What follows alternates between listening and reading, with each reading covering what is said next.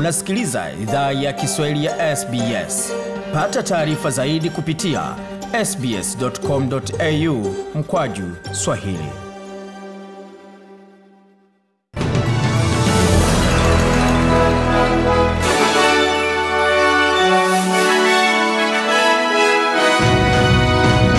Unasikiliza idhaa ya Kiswahili ya SBS na hii hapa ni taarifa kamili ya habari.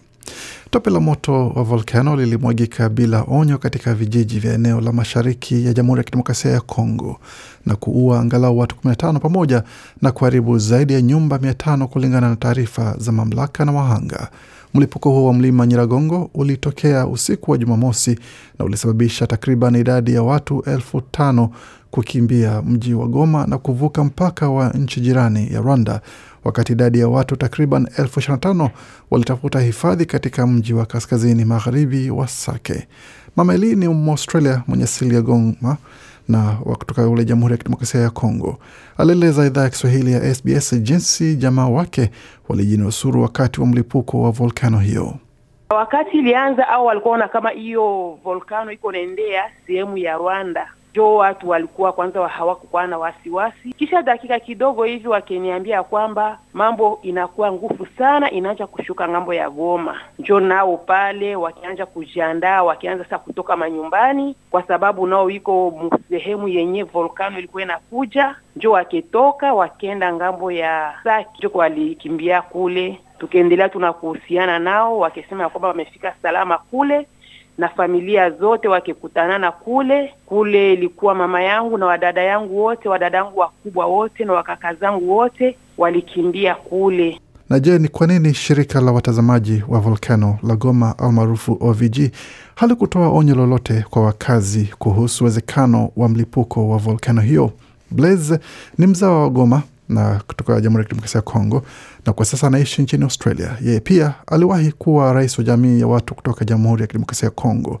Amesema baadhi ya changamoto zinazokabili shirika hilo la OVG ni kufuatana na habari ambazo, ambazo tumepata uh, ni miezi kama tisa sasa. Hiyo uh, shirika iko tu hapo, iko tu hapo, lakini hawafanye kazi ambao wanapasha kufanya kwa sababu hiyo uh, miezi tisa hawalipwe na hawana funding ya kuweza ku, kwa, kwa kufuatilia hiyo mambo ya nani ya, ya, ya volkano.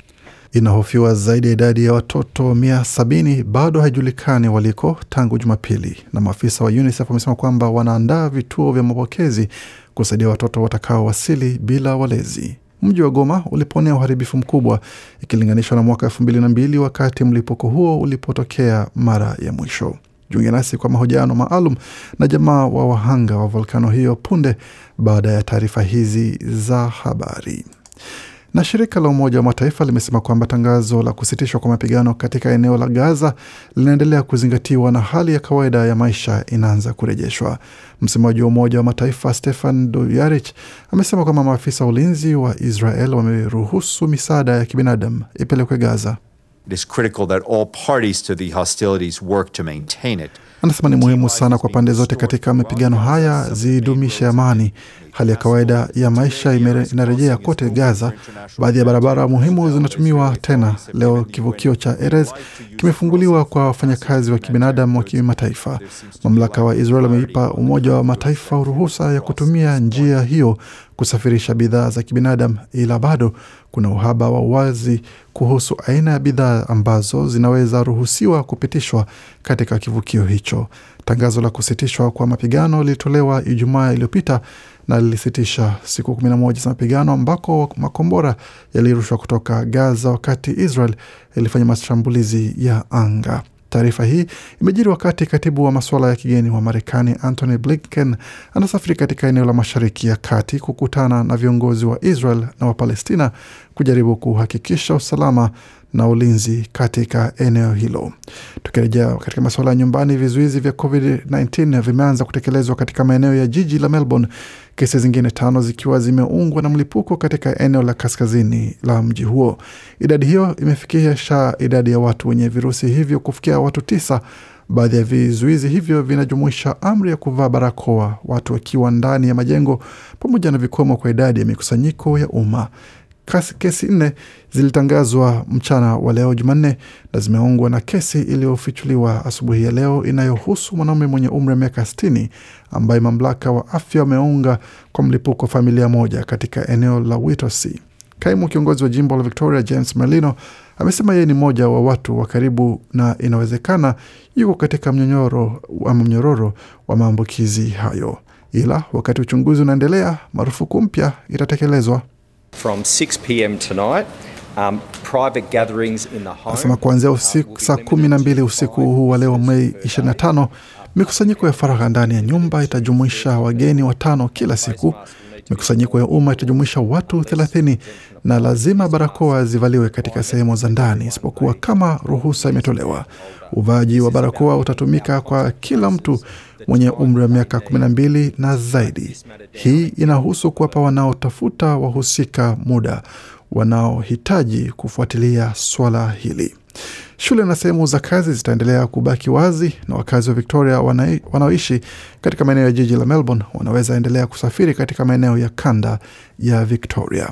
Maeneo 21 mapya ya maambukizi hayo yametambuliwa na unaweza pata orodha hiyo kwenye tovuti hii www.coronavirus.vic.gov.au exposure sites.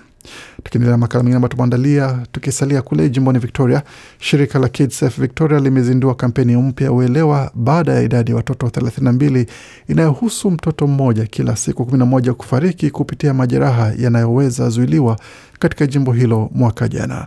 Kampeni hiyo imekutana na siku ya kitaifa ya usalama wa watoto.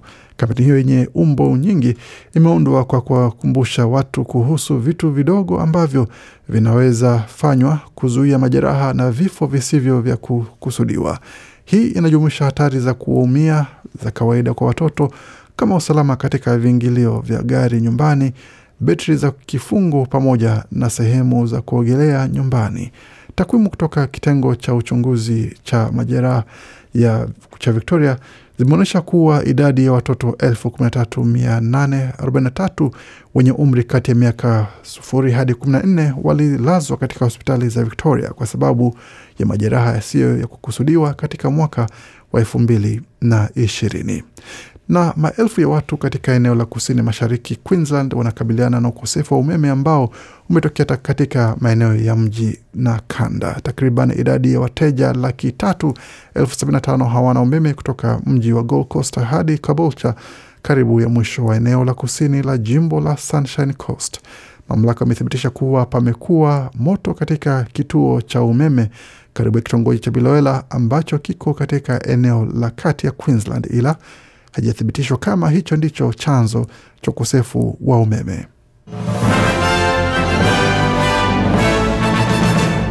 Waendelea kuisikiza idhaa ya Kiswahili ya SBS tukiwaletea makala haya kutoka studio za SBS. Kwa sasa tangaze kile ambacho kinajiri katika taarifa za michezo, tukianzia katika mchezo wa tenis ambapo mchezaji Novak Djokovic hatakuwa na wasiwasi kuhusu kuweza kumgonga mwamuzi katika michuano ya wazi ya tenis ya Marekani kwa sababu waamuzi wa mistari wale ambao wanasema katika mistari hawatakuwepo tena katika michuano ya Flushing Meadows jimboni New York, ambapo sasa mwamuzi mmoja tu ambaye anaketi katika kiti juu ya sehemu ya kuchezea ndiye ataweza kushiriki katika mchezo huo, wakati teknolojia ya hoka inayo itatumiwa zaidi katika hali ya kuamua mchezo huo. Na katika mchezo wa AFL, NRL na soka katika jimbo la Victoria wa, waandalizi wa michezo hiyo wanaendelea kufuatilia kwa karibu kutazama jinsi utakavyofanyika hususan wikendi hii ijayo, kwa sababu tiketi ama mauzo ya tiketi yamesimamishwa kwa sababu ya vizuizi vya COVID-19 ambavyo vimetangazwa, ambavyo kama wasikia vimeanza kutekelezwa kuanzia mida ya saa kumi na mbili jioni hii ya leo, na kwa wale ambao tarajiwa kufuatiliwa zaidi kuhusiana na swala hilo ni katika michezo ya AFL ya Collingwood dhidi ya Geelong, St Kilda dhidi ya North Melbourne, Western Bulldogs dhidi ya Melbourne Demons, Collingwood dhidi ya Geelong vilevile na Richmond na Adelaide Crows ambao walikuwa wacheze katika jimbo hilo la Victoria, wakati Western United na Melbourne Victory pamoja na Melbourne City na Newcastle Jets walikuwa wakabiliane katika jimbo hilo vilevile, wakati katika mchezo wa vikapu wa NBL South East Melbourne Phoenix walikuwa wamenyane na Cairns Taipans jimboni humo Victoria, ambapo hajulikani sasa hali itakuwaje kwa sasa, wakati unaendelea kusubiri mambo yawekwe wazi na yawekwe kwa hali ambapo itaeleweka zaidi kwa usawa kwa wale ambao watashiriki katika mchezo huo. Na katika taarifa zingine ambazo zimejiri katika upande wa timu ya kitaifa ya Australia imetangazwa, lakini mchezaji mwenye asili ya Kenya Bruce Kamau kwa bahati mbaya hajajumuishwa katika kikosi ambacho kitashiriki katika michezo ya kimataifa ama michezo ya kufuzu katika kombe la dunia, lakini mchezaji Ron Tongik wa Central Coast Mariners ni mmoja wa wale ambao wamejumuishwa katika kikosi hicho pamoja na Awer Mabil ambao watawakilisha jamii wa Afrika katika kikosi cha timu ya taifa ya soka ya Socceroos.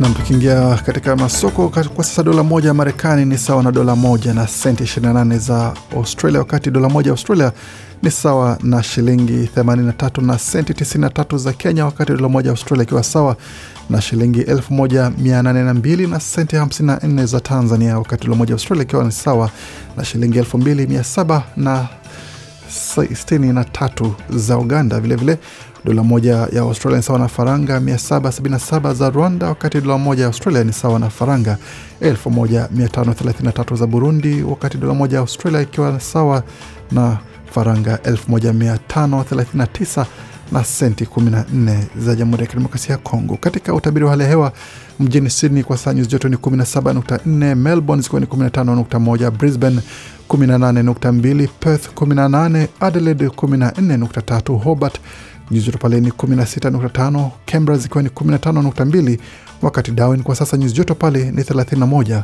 na nukta 6. Bakia nasi kwa makala mengine ambayo anakujia muda usio mrefu.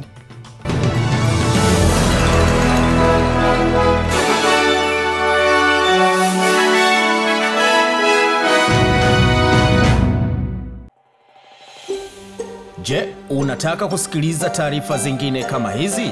Sikiliza zilizorekodiwa kwenye Apple, Google, Spotify au popote pale unapozipata.